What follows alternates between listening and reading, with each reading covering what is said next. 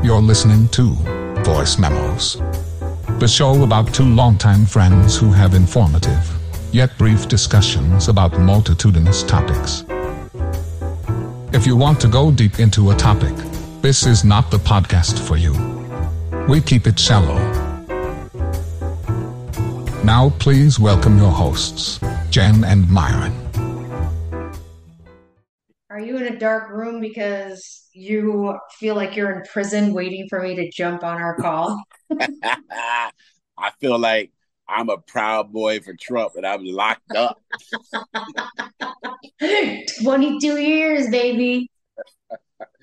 Did you believe? Look, I am I, I am going to gloat because it is on the record in one of our previous podcasts. I don't know which number, but we were talking about. I think you asked me the question because I still believe Donald Trump would not go to prison, and I explained at great lengths why I still believe that. I, I want him to go, but I still believe it. But I went on to say that while I don't know what's going to happen to him, do know one thing for a fact the black guy is going to prison. yeah. And you said longer than anybody else, I think. Yep. I said he will go longer than anybody else. And Henry Enrique Tarrio, who is the leader of the Proud Boys, who is what is known as Afro Cuban. I mean, he's a black guy. He's a Cuban descent, but he's black. And how he is leading the white supremacist group is a, a discussion for a whole nother day. However, he got sentenced to 22 years plus 36 months of supervised um, release. So that mofo will not be out. I think he's been in jail for a year. So he has a year of time served, but another 21 years. And that so far is the longest sentence of any of the thousand people who've been convicted as part of the January 6th insurrection and or trying to um, overturn the votes in Georgia. That black guy has got the longest sentence so far. I Damn. nailed it. And you know what? I don't even care. That's what he gets. Yeah. Because, like... right? Because, like, dude, what are you doing? What are you doing? I mean, we hope to see more because right now we're seeing a bunch of people getting their sentencing and and yes. we hope to see more and we hope to see longer sentences. I mean, unfortunately, yes. what did you say? Afro Cuban? Yeah, yeah, he got the longest. And you know what? And so with something else that's interesting, even though he got 22, um, and the other Proud Boy guys got 18 and 17, and then the leader of the Oath Keepers, Stewart Rhodes, he got, um, I believe it was 18 as well. So they're all getting under the recommended um, number of years. So the, the government, who is the federal or the Department of Justice, who's trying the cases, they're they're recommending. You know, they win the case, and they're saying based on statute, so not just them making up something, but based on all the charges they've been convicted on, from seditious conspiracy and all these other kind of charges, most um, have warranted between 35 and 60 years. And for all these guys, the judges um, have been averaging giving them a little less than half the recommended sentences. Damn. Now, what's interesting about that, and even Tarrio, Enrique Tarrio, he got less, but he got he got a little bit. He got three quarters. The least amount of the, the least amount of the least, right? So he got you know the most, I, I should say, but it's interesting because the judges who have been giving these sentences, especially for these leaders, these probably guys, they're Trump appointed judges. And and the one who did um, Joe Biggs and Pezzola, these most recent ones, and even this guy who did Tarrio, he said, as part of his speech uh, for the sentencing, he said he has never gone this low um, and against the government's recommendation. And he he said he probably never will again. And so it, it begs the question: well, why now? Like, why are you doing that? Because we know that, like, we don't have to make this up. We know that in America, if a white man commits a crime and a black man commits the exact same crime, everything is exactly the same, the black man is going to get a way harsher sentence than a white man. We know that in America. Like we got millions of people in jail over the past, you know, 50 years to prove that. Like it's not, it's not even racist to like bring it up, or it's not even a racial discussion. It's just, it's a fact. Like the stats are there. And so e- even when we have cases where these people literally stormed the Capitol, took it over, had lawmakers running for their lives, brought nooses, had weapons. Um, cop, cops were injured. Some died after the fact. Destroyed the Capitol. Waved the Confederate flag inside the Capitol. First time ever that's ever happened. Even during the Confederate War, the Civil War, right? Shit on the wall, spread shit around, peed, stole things. Even that, they got less harsh sentences than just some random black guy selling weed somewhere. Like it, it's hard. It's not hard to wrap your head around it, but it still becomes a point of just being really furious. But and then even when you then say, okay, well, are they at least equal for the people who did that insurrection? It was pretty equal until you get to the black guy. And then and then the American comes out and he got the harshest sentence. And you know what?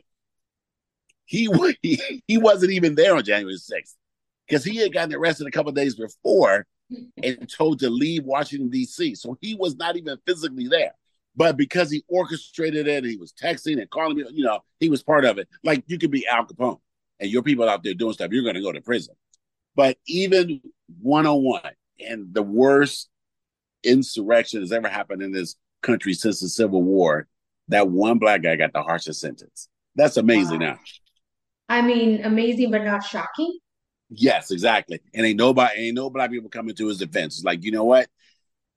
You look, we are we Where's all Candace Owens. Where's Candace it's, Owens? Exactly. And we all we all are told something as kids, and that is you can't do what white people can do. And he's old enough to know better. So when he got up there in court, he cried. He said he let his his auntie down and his family and his sister, and he was sorry to the to the police officers. He's got he got police officers in, in his family. He was sorry to them. He was sorry to the citizens of Washington D.C. And all I could think of, you know, he had gotten convicted uh, about a year or so earlier when they were also in Washington and they tore down the Black Lives Matter flag at a at a black church in Washington D.C. A bunch of white guys did, and what, you know what he did? He took the blame. He said, "Let me do it because I'll be the black guy, and they won't give me as harsh sentence as they will give you white guys." He that's what he did. So when he stood up there with all that crying and I'm sorry and all that fake stuff, you know what? I was like, nah, tears don't move me. Mother mofo, you need to go to prison for as long as they can put because you know better. You know better.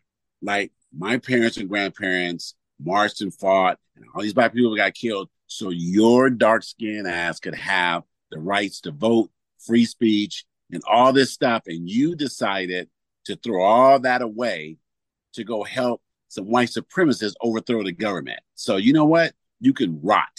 Like you can absolutely rot. And I wrote about it today called Proud Boys to Prison Pipeline. Just keep it going. All y'all can go to prison.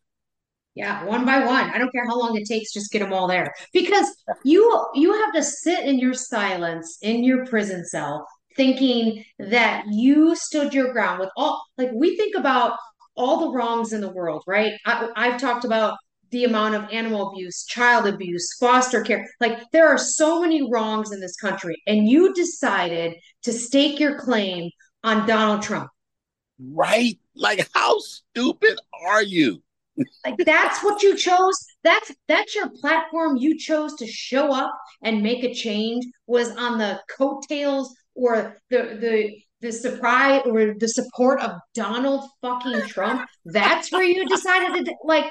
It's insane to me to think that you have that much much anger and hatred and support and drive and dedication and you chose that you, you chose that and you know what Good i tell you it makes no sense i tell you i think another thing that hurt him besides everything we just talked about the guy who was sentenced um, a few days before him. It was at um, Joe Big. No, it wasn't Joe Biggs. It was uh, Pezzola. It was something Pezzola was his last name. So he did the same thing, right? So he got up there and his his little speech. He he cried. He talked about how much you know his mother uh, had cancer and he just wanted to pick his daughter up from school and all this kind of stuff, right?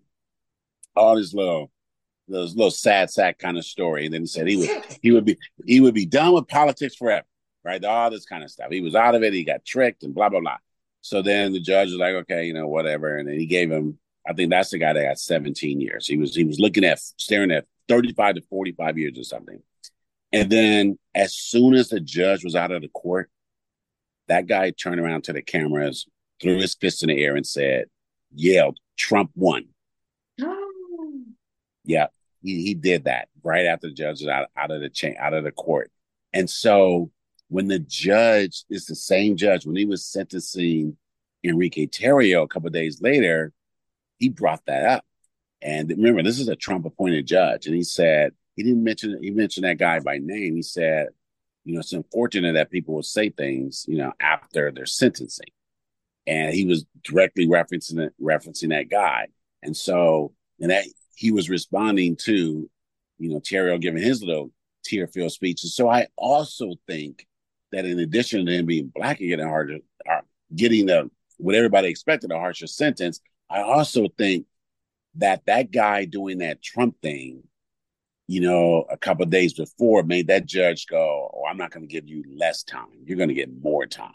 And I, I, I bet that Terry was going, "Son of a bitch."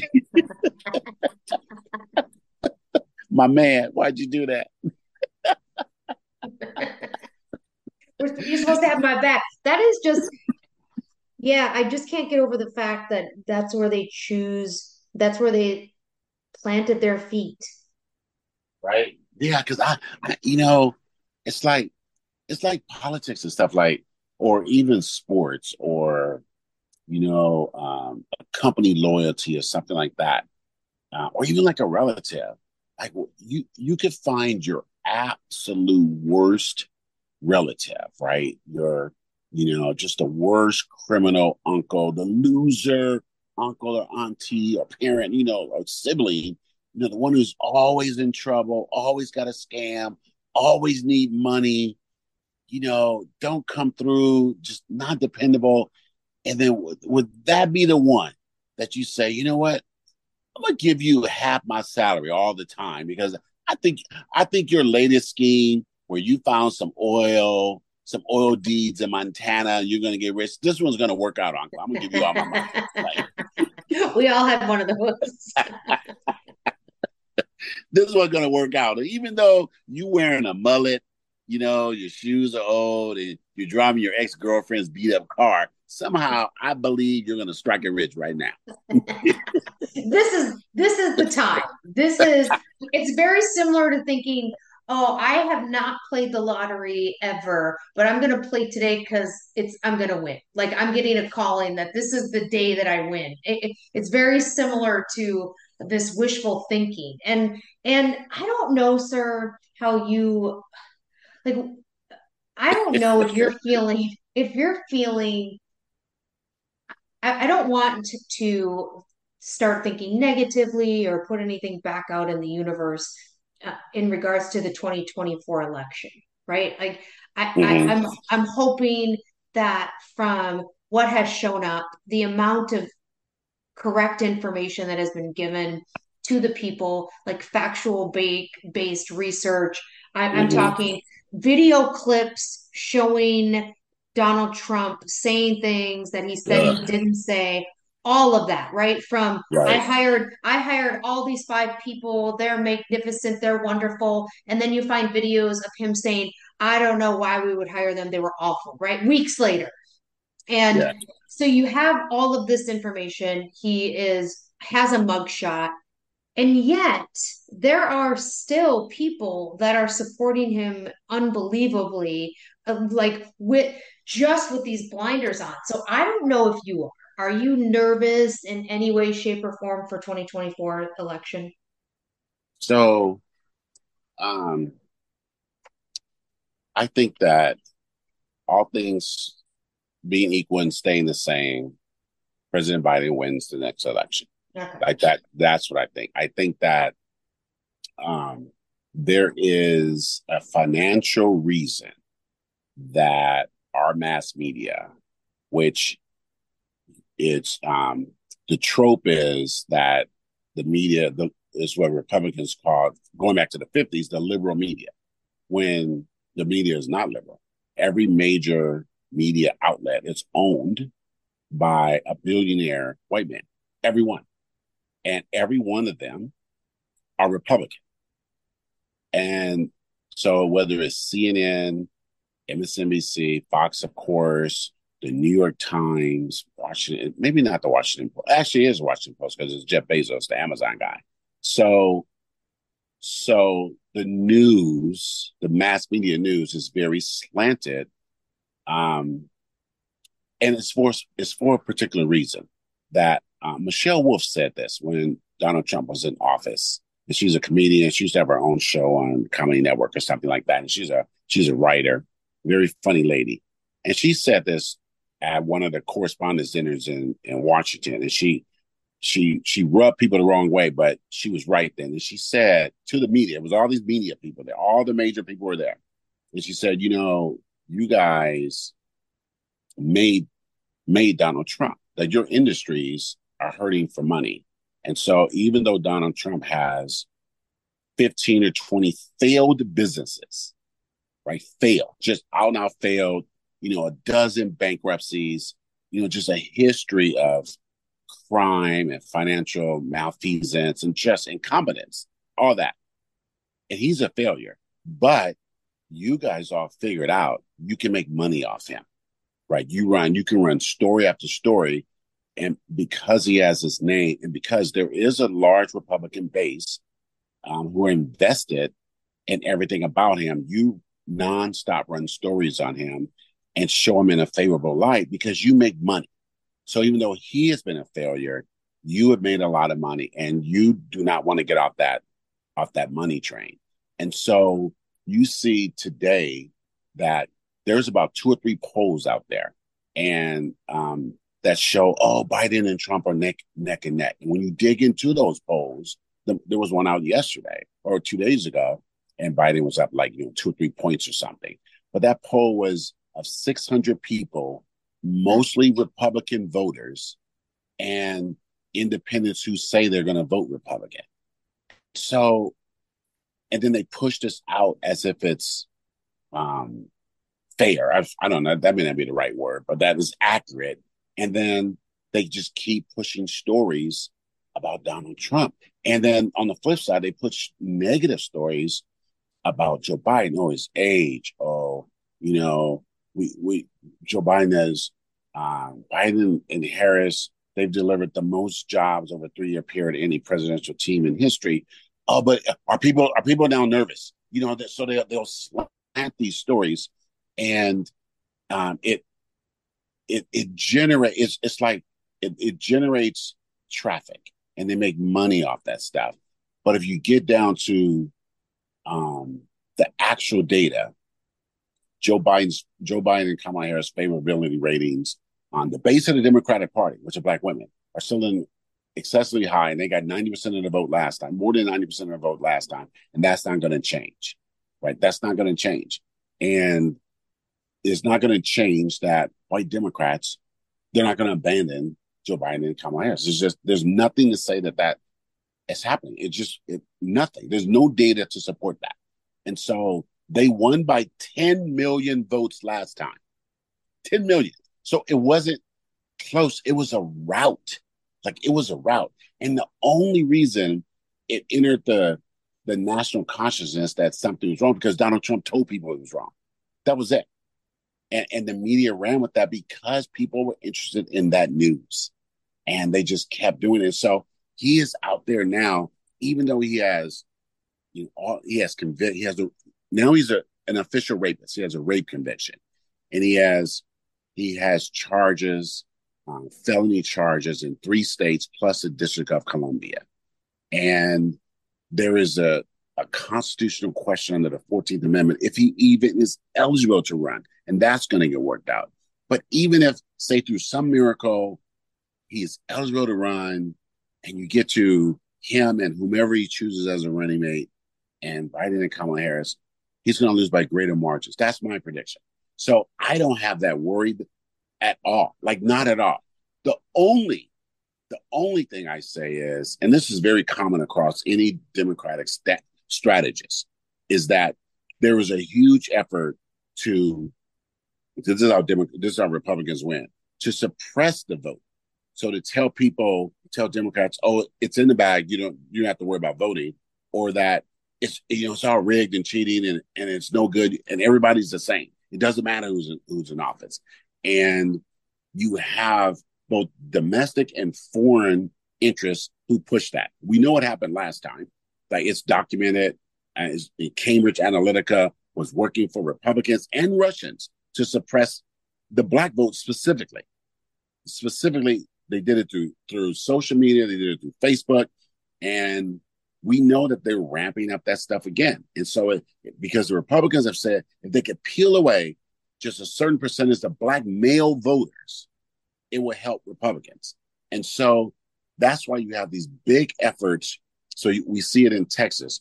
Uh, we see it in Houston, where most, where they have the highest concentration of black voters in Houston. So what Governor Abbott did was he closed hundreds of places where black people vote in Houston, just shut them down. They're, they're closed. And then he said, there's no voting on college campuses. Shut it down. Where we're black black college campuses, like where black people are. Shut that down. Um, made it illegal. Uh, no more voting on Sundays because black people do this thing in the South called souls to the polls. Take buses of black people and take them to vote on Sundays. Take them from church to go vote. They made that illegal. Um, they have made it, it illegal to to for me to walk up to somebody waiting in line in, in Texas to give them water if the, where they were waiting. They made that they made giving water illegal. So you have it on average in Texas, and not just Texas, in the South, on average it takes, I think the last time I saw it was like four hours for a black person to vote in the South. Because they close all the polling stations where black people are. They close, they it just they make it very difficult for us to vote. Now, you would think in 2023, and the so called leading democracy in the world, we still, and uh, you know, we got to just say a thing. The white people in the southern states still make a concerted effort to make it hard, specifically for black people to vote. I mean, think about that. Why why is that still happening? It just it it and so this is what we call systemic racism. And we just it, it, it it's just accepted it's accepted. So black people have to do things to counteract that. So it went all the way through the Supreme Court. The Supreme Court had to say, yes, it is okay for someone to deliver water to someone who is waiting in line to vote. Like that is like we have to say that in 2023 that that's legal to do. And this is not in Nigeria, in Russia, in Peru, you know, in China. This is in America. We have to take it to the Supreme Court to say, "Can I take my mother water because she has to wait in line to vote?"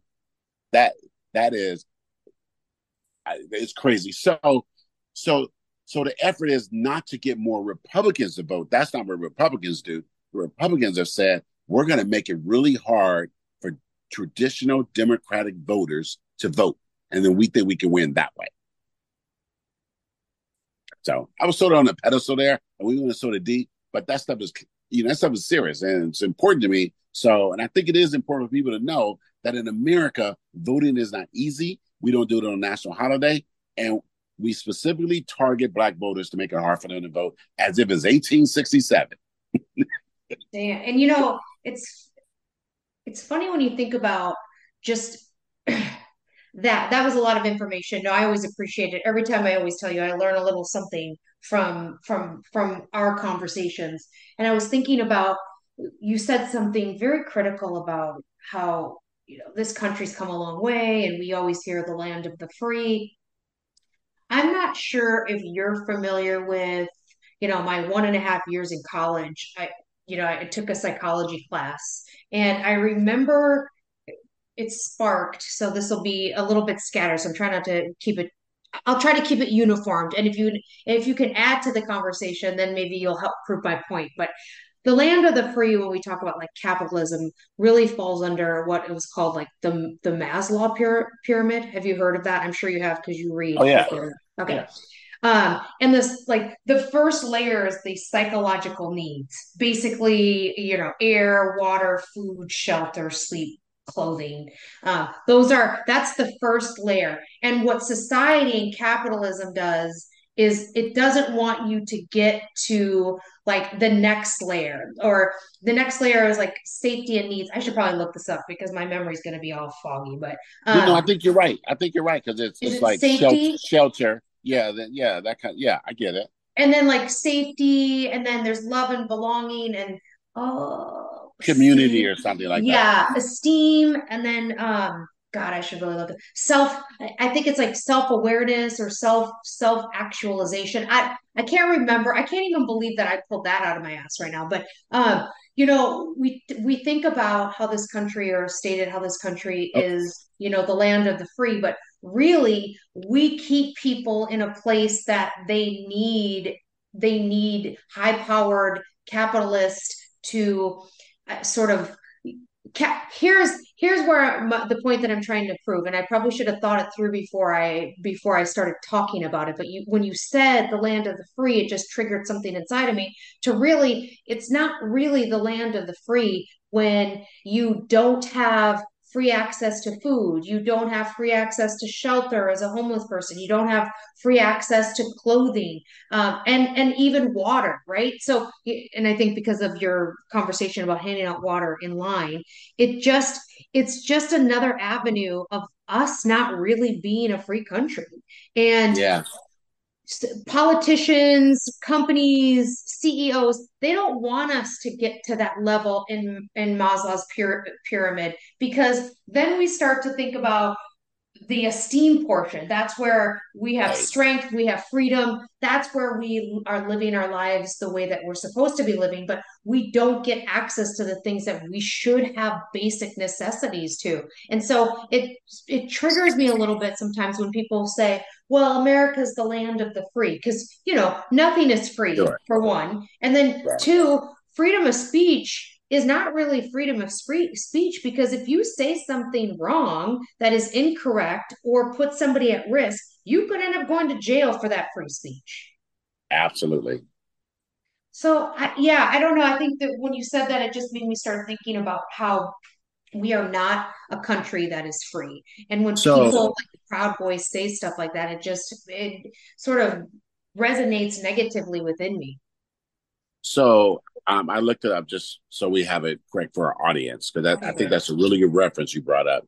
So it's the Maslow the Maslow hierarchy of needs, and the bottom of it he he does it in a pyramid. And there's other versions of this, but this is a very basic one that people are really familiar with. Um, the physiological needs: food, water, warmth, and rest. Like we need that first, like as humans. And then once that's established, then we need we have the safety needs, which is security and safety right? And then once that's established, belongingness and love needs, so intimate relationships and friends. And then that after that comes the esteem needs, uh, prestige, feeling of accomplishments, and then finally the self-actualization, achieving one's full potential, including creative activities and things like that. And I think what you were saying was capitalism based most likely keeps people um, in the second category, which is safe. We get physio- physiological and safety needs, but we're always there. Like we always. don't capital doesn't it doesn't um help us go up up the the hierarchy because we're always thinking about we have to work, we got to pay rent, we need water, we need food, we need sustenance, you know, we got to stay stay safe and so we stay there and then we can't do more because all those things cost so much money even though we know there's enough food and water for it to be free to everybody. We know yes. that. Like we, we we absolutely know that. And you know, having grown up, having grown up poor in what it, in what is now called um, food deserts. They didn't call it that back in the day, but that's what it's called now. Where I can go to you know, say a fast food restaurant like McDonald's and, and for five dollars or Taco Bell and for five dollars get a lot of what we call food, right? But if I wanted to buy, you know, if I wanted, and like where we live, we live around all these farms. But if I wanted to buy uh, fresh foods, including fruits and vegetables, and you know, good proteins and things like that, that that costs more money, right? That costs a lot of money. But I can go to a grocery store and get some processed food and feed you know a family. You can eat really bad. You can eat poorly and but if I have if I earn enough money, I can eat better quality foods. And that better quality foods are usually within a few blocks or a mile or so from where I am. But if I am poor, those better quality foods are not close to me. And but the fast foods, the bad and overly processed foods are, and they're cheap. And it's it's such an awful dichotomy. You know, you have to earn a lot of money in order to get access, you know, to the better things, and that's so unfair because we all that's, need food, we all need water. And that's you know that takes you to like that. So you talk about you know the first one. I think what I forgot what you said. It was like the psychological. So the that's the all the stuff that we need to survive: air, water, food, heat. We need to go to the bathroom. We need to have those kind of psychological needs. The safety needs when you think about those under that pyramid and we don't have to get all i'm not a i'm not a psychologist although that would be an amazing job that safety needs like health personal security emotional financial security those are all also privileges which essentially because we don't all have access to health we don't all have access to emotional security. Some people haven't been loved ever. Some will never feel love which is really unfortunate and financial security. Not many people can say that. So in order to get in order for you to sort of move on through the pyramid you need to have those things to go into love and social needs it's so crazy. And it's funny that this came up in my mind when you said that because I was reading or am almost finished The Untethered Soul. And oh. what The Untethered Soul does, it talks about living in a state of choosing your happiness, right? So everything that happens to us is an event, and we ourselves are not the issue. So if someone cuts you off, you're getting, you're reacting to an event rather than choosing to just be like, ah, oh, they cut me off and move on. We are choosing psychologically to be angry at someone we have no control of, which again allows us to have the event dictate our life. And what is said on that pyramid and how why I'm saying these two correlate is because the the top of that pyramid is transcendence. That's meaning that you are transcending past, you have now found a spiritual foundation in which you live in happiness. It's a very interesting question in this book. Uh, the final chapter is called Death. And the question was, do you you have a week to live what do you do differently someone tells you you have a week to live what do you do differently and you think about it, right? As you're listening, reading the book, you think about, God, what would I do differently? And then the next question is, why aren't you already doing that? Like death is a motivator, right? So death right. will motivate you to achieve something, to do something, but you should be living as if tomorrow, like you could take one breath in and no breath out. Like legitimately, we don't know when we're going to die. And death is a catalyst to helping us be happy because those that have transcended and lived amongst this period and persevered past this pyramid that we're talking about they can be on their deathbed with no regrets they will be they will say that they have lived their life to their fullest the way they wanted to live it and most of us don't so like we choose in our life when something happens to us we immediately decide how we're going to react if you're going to be in prison this mm-hmm. unfortunate guy. If you're going to be in a cell for 22 years, knowing that you're going to be in that cell for 22 years, you're choosing to be miserable when you can actually just choose to be happy. Like, why do we end up? I guess it's figuring out like we have been taught that our events are supposed to dictate how we navigate. So I kind of got off the pyramid, but it, it no, led us to a conversation. But there's a lot of there we packed in some key phrases that started triggering this conversation sort of how we do this on our voice memos where we'll just start talking about one thing and then it shifts to something else but i think based on that pyramid and talking about freedom that we are not we are not if you look at that pyramid we are not a free country because not all of us have access to the the basic the safety. Not all of us even have that. And some of us don't even have the psychological needs fulfilled. So, how can you sit anywhere and say, we are a free country? I'm proud to be an American because we are free. That's interesting. I, I, it's funny you say that because I was something you said made me think about how, uh, or when you said like if you knew you were if you knew the date of your death, what would how would you live differently? Yeah. Like what what what would you do differently? And I think very few people among us would go to work. One thousand percent. Right, right. You're like, I'm not going to sit behind that desk, you know, count some beans, you know, for my supervisor so they can do a report. You know, none of that stuff will matter. Nothing that matters, and we get stressed about it. But you could shift the question to be, what would you say to people that you love if you only had a week left? Uh, that's really good too.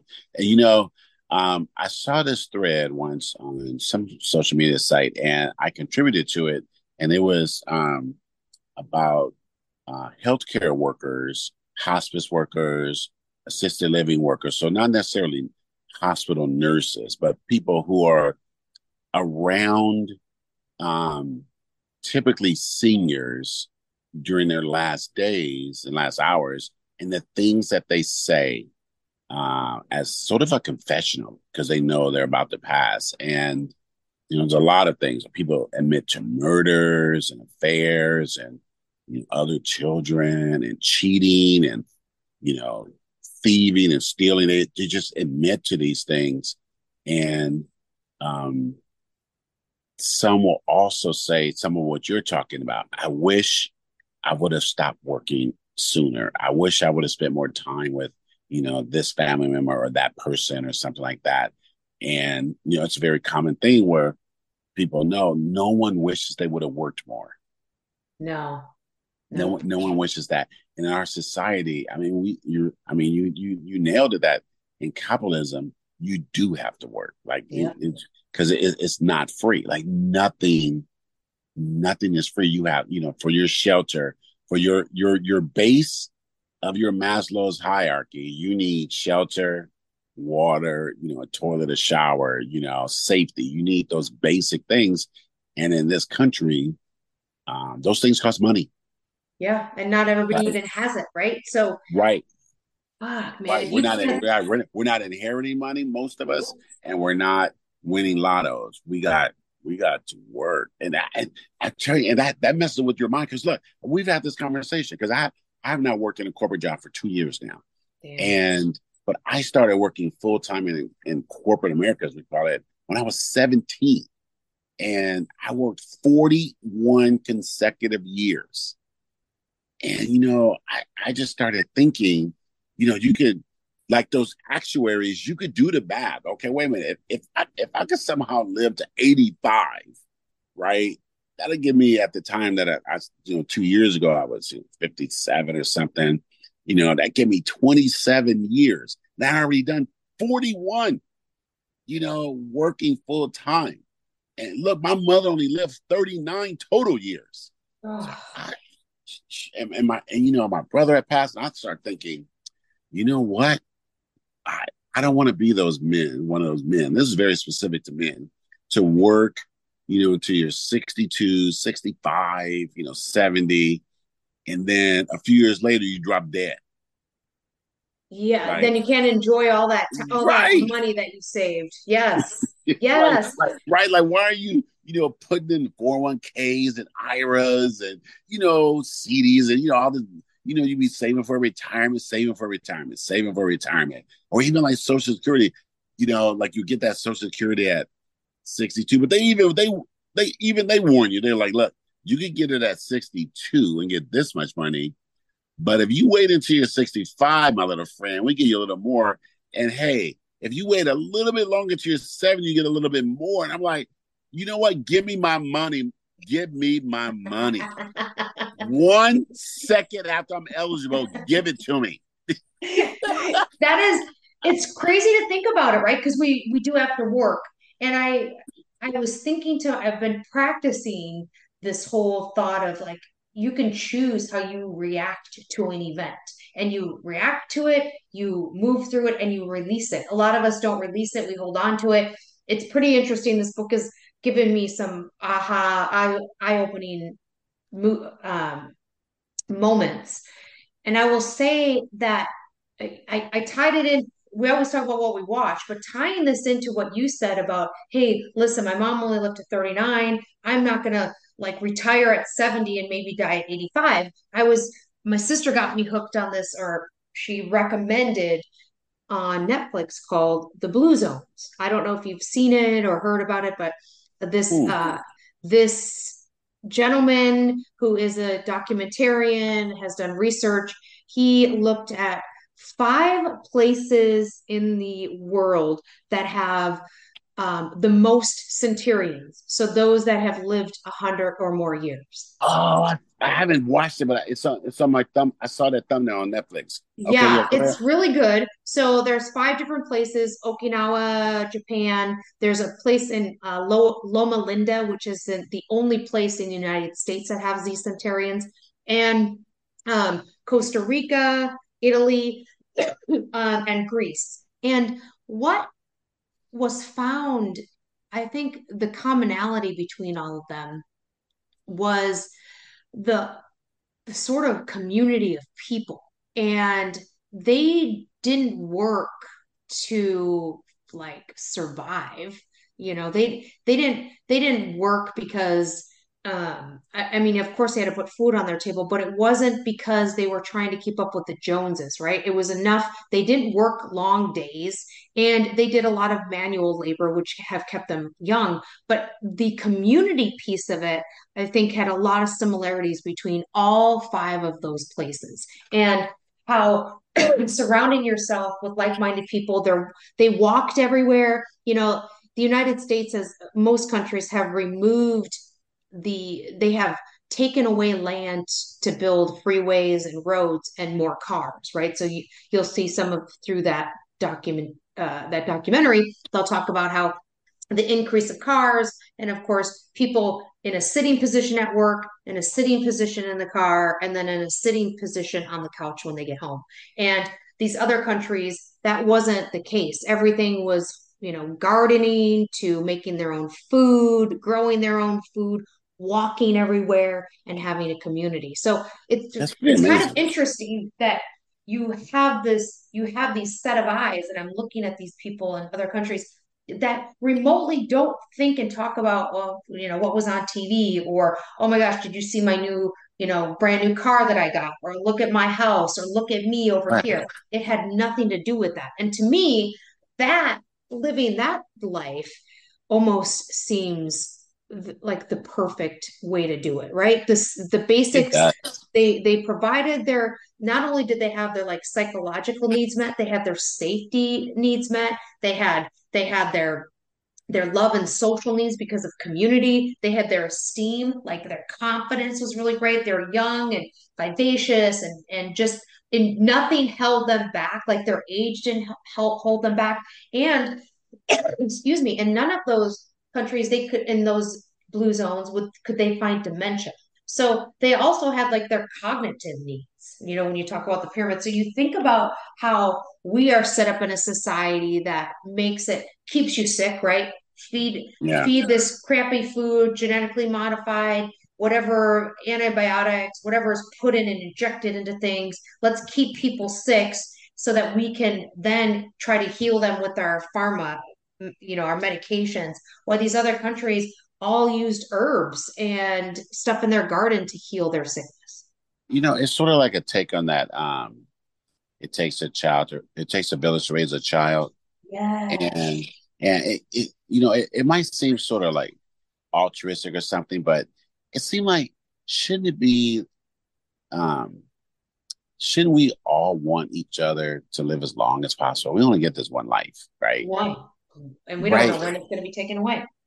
right, you know, and I mean, I I'm gonna watch that series because I, I, I love that description that you gave. Like people just you know they don't you know work just to go home and then you know do nothing or something or you know sit down or something. You're just you're just an active community, you know, helping each other and having support and safety and security and food and uh, you know resources and stuff.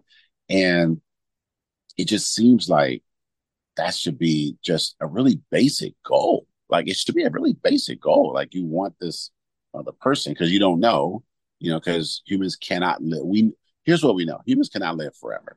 No. And and even with the what you know our, our most healthy, our our best foods, some medicine, or what you know, what have you, safety, security, you know, you can get, you know, like those communities you're talking about, you know, 90, 100.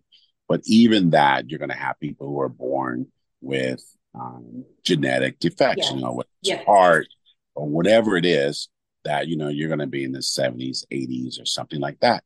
But it, but since we know that, like we know that on a global scale, there's 8 billion people on the planet, you know, we know that, that each person maximum is going to live, you know, to a certain number. Like the actuaries, like they'll tell you X number of people, X percent of people live to this age, this age, this age, like that.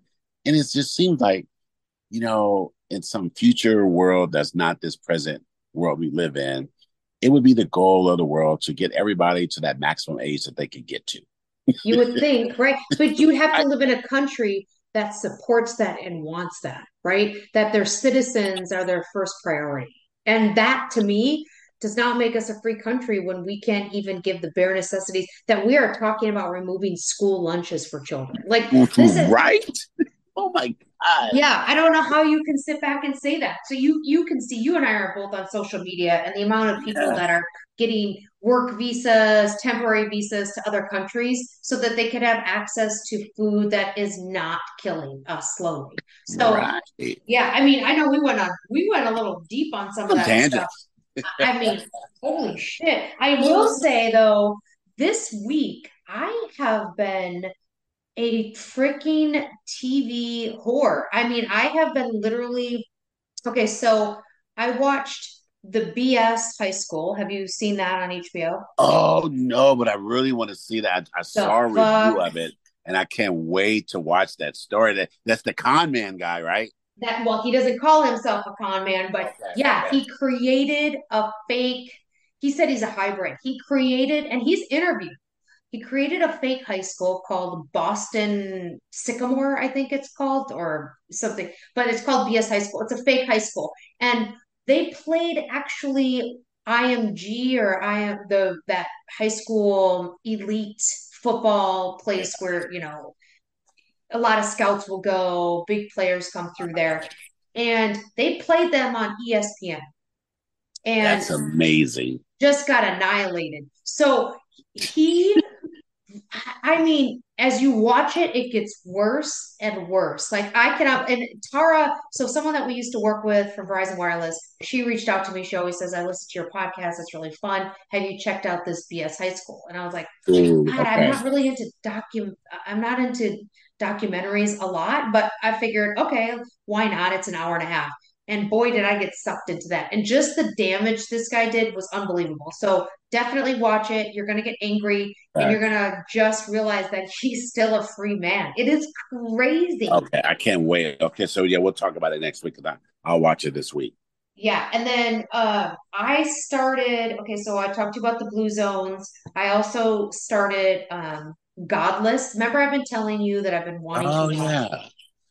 Ooh, it is a limited series, and I think I'm four episodes in, and they're all kind of long, maybe an hour and five minutes. Let me tell you, it is so good. I am enjoying it. So it's pretty violent because you know it's set in eighteen the eighteen hundreds. Um, you know, horses and Indians and cowboys that kill people, and um. But wait, wait, wait, where, where, where, where's it streaming? This is on Netflix. Thank you for that. Yeah, that's it's on Netflix. So really good. But then I, so I'm waiting. I want to watch the other documentary called um, The Bridge. Now that's from 2000, I think six, but it is actually based on a gentleman who set up a camera at the Golden Gate Bridge in San Francisco oh. because of the amount of people that jumped to commit suicide from it. And oh so God. He films for a whole year and then he finds the victim's family and talks to them about the victim. Like, why do you think they did it? What their issues? So I think I'm going to watch that next. There's something fascinating to me um, in regards to hearing what the family has to say when mm. somebody does that. Like, did they see it coming? Did they have any signs? Because we all know we've seen Anthony Bourdain, whatever that guy's name is, Kate Spade, um, Twitch, uh, um, who was Robin Williams. Yes. yes. You see these funny faces and how they act, and on the outside you don't see it, but then you start talking to family, and they're like, "Yeah, this is this is where this lies." So I, I it's more intriguing to me. So that's gonna that is definitely on on my list to watch next. But yeah, I, I've I've been on a little spree of listening, and then I watched one. I watched the movie called Hypnotic with Ben Affleck. Oh, I, that's on my list. How was it? You know what? I'm going to say I watched it because the actress in there was in the Netflix show called Queen of the South, and I really like her. So I saw the previews but I, I have to say, it was pretty cool. It was good, you know, an hour and 35 okay. minutes or something. I'd recommend it. Don't come at me if you don't like it, but I enjoyed it. It kept me entertained the entire time, and I thought there was some really cool twists. Okay, okay, very good. Um, wait, wait, what's that one called? That's called Hypnotic. Hypnotic. Okay, yeah, okay. Hypnotic. And not the blue drink that you can buy at the at, at the at the liquor store. okay, so I am I I watched the movie. It's one of the weirdest movies I've ever seen. Uh-oh. So it's on Prime, and it's called Bones and All. Oh.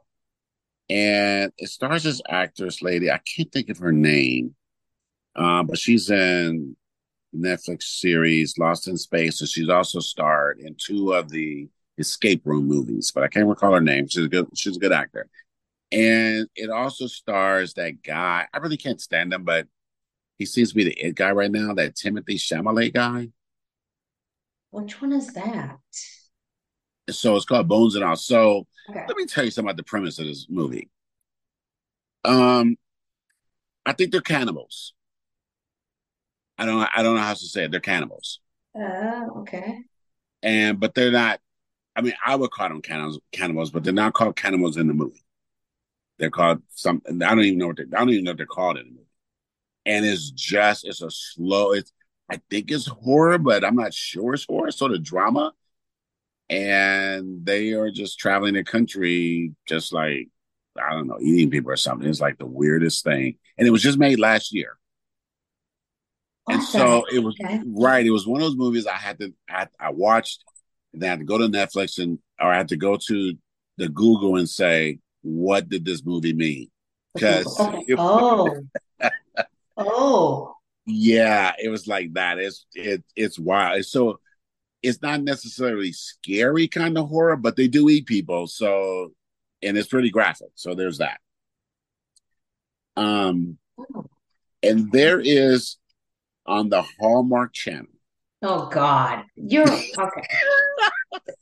this is where this is where this is. Hey, Kelly and Mom, Mom and Kelly, this is your so uh, topic. this is for the people who love love out the audience. Let's say so. Hallmark uh, for football season starting. Hallmark has what they call fall into love Oh my god!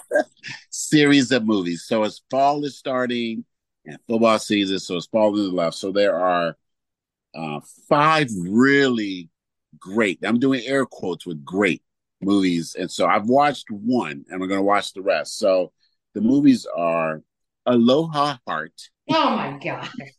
Making Waves, A Safari Romance, Never Too Late to Celebrate, and Napa ever after. oh my god!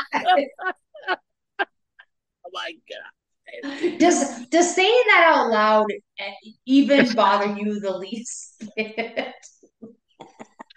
and you know what? And there's a couple more because the two I've watched a couple that aren't on this list, but they are so. So the one I watched, it was you know some I don't know I don't know, but a baseball player ended his season. Maybe his career ended on a bad note, so he goes back home to a small town. Like right, there's always some small town, River Falls or some weird place like that.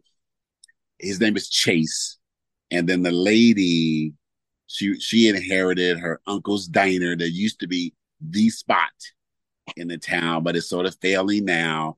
And the and the baseball player is her uh high school was her ex, but he's her high school boyfriend.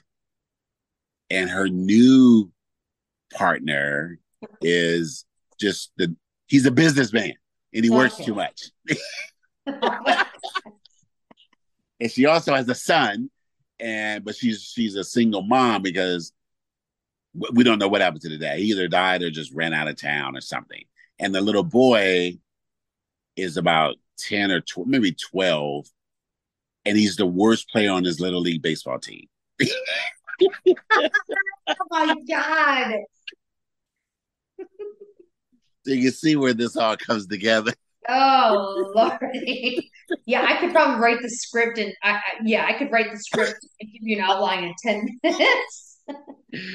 Oh my god, I love these movies because the sets, the little town people, the you know the big speech where everybody's watching them, and it just it's all there, and you know there's just there's just love. It's just love, and everything yeah. is just so pure and simple. So if you want some counter programming to football, uh, the Hallmark Channel has oh. Fall into Love, like about 10 movies, and they're all about the same, but they're really good. They're really terrible, but they're really good. Okay.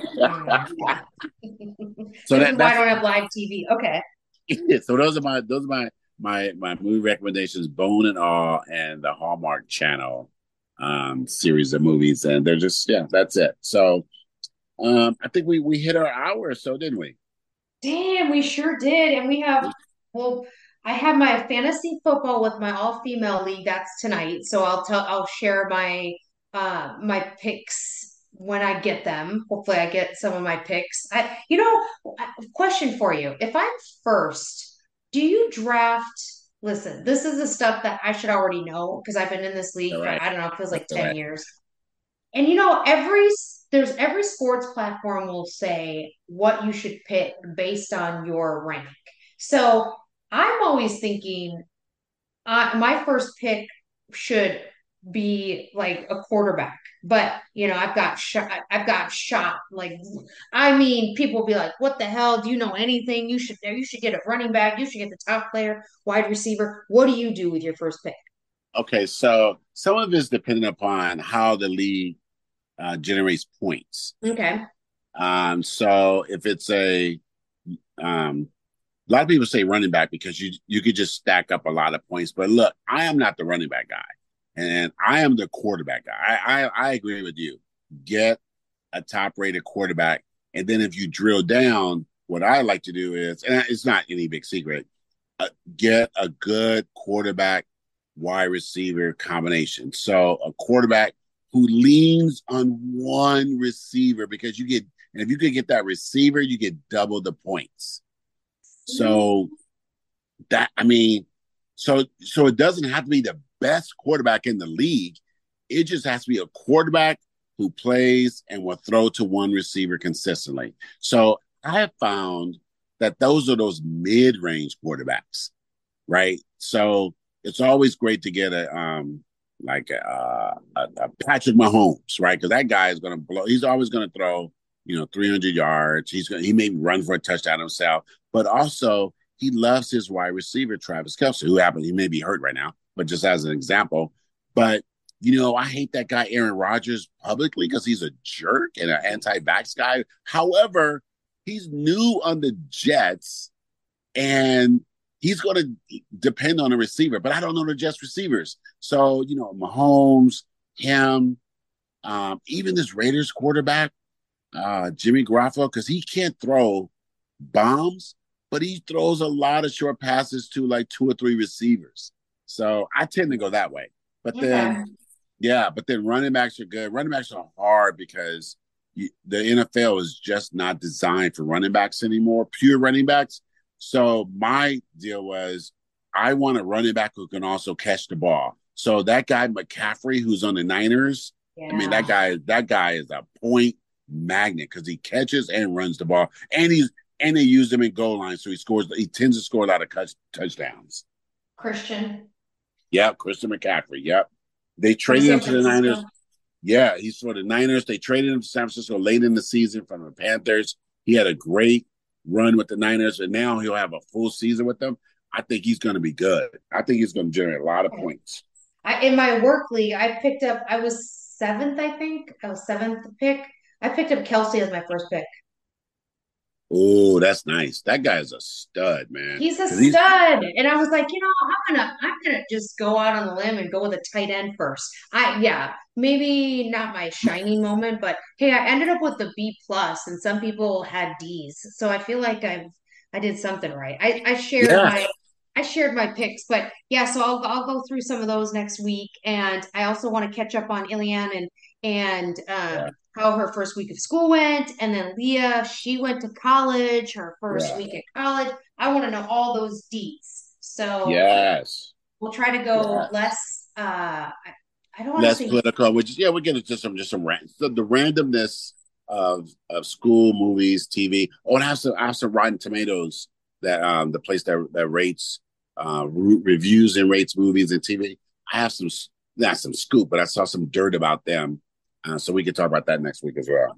Okay, that sounds good. This is always fun. I think today's was really good. A little bit of enlightenment, a little education, and I enjoy. I know maybe sometimes our readers don't always enjoy the the political view, but I actually like it. It just keeps me. You, as I've said before, and I'll say it again you have a way of summarizing and putting into perspective political views that keep it very simple to follow. Yes, yeah, it's, it's, it's a good podcast, and we want our. If you're a listener, uh, please rate us. Rate us a five. Rate us the highest rating you can find, like the big ratings. Write some words if you have a chance. Share our podcast. Put us on auto download because we are approaching. I think we're in our 70s for podcasts, and we're we're trying to take over the podcast world by 100 so we're, we're getting closer and thanks for listening and sharing and uh, and um, being part of our journey our no one ever but yeah sir you know what next week we i was thinking of journey because we have to talk about the golden bachelor oh my god i just saw a trailer for that oh i'm watching it i, I i'm gonna i'm gonna hate watch every second of that and we're gonna talk about it I might have to watch it just so that I don't feel out of. I have not watched The Bachelor since like 2000. So, um, yeah, this is our. We're recording today our 72nd podcast, and oh. I think don't we get if we get to 100? Don't we? Um, what is that called when you get to 100 episodes? You're you're in syndication. So yes, yeah. syndication and, and finally start getting some some right. people that want to start advertising. No, we're staying true to we're staying true to our listeners and keeping this keeping this commercial free. Right. We're not going to have one a subscription only, you know, pay us $5 to listen to us talk about garbage. we're not going to be, oh. we're not, oh, you know what? We're not going to be pretentious people. And we also next week need to talk about Burning Man. Oh, yeah. The flooding that happened there. Yes. Yes. Okay, so yes. that, Yep. So have a great evening. I'll talk to you next week. Bye. Peace out. Love this podcast. Be sure to like, subscribe, and leave a review. Visit the episode description to find out how you can connect with the hosts on social media. Voice Memos is a production of Dear Dean Publishing. All rights and trademarks reserved. No portion of this podcast shall be reproduced commercially without consent.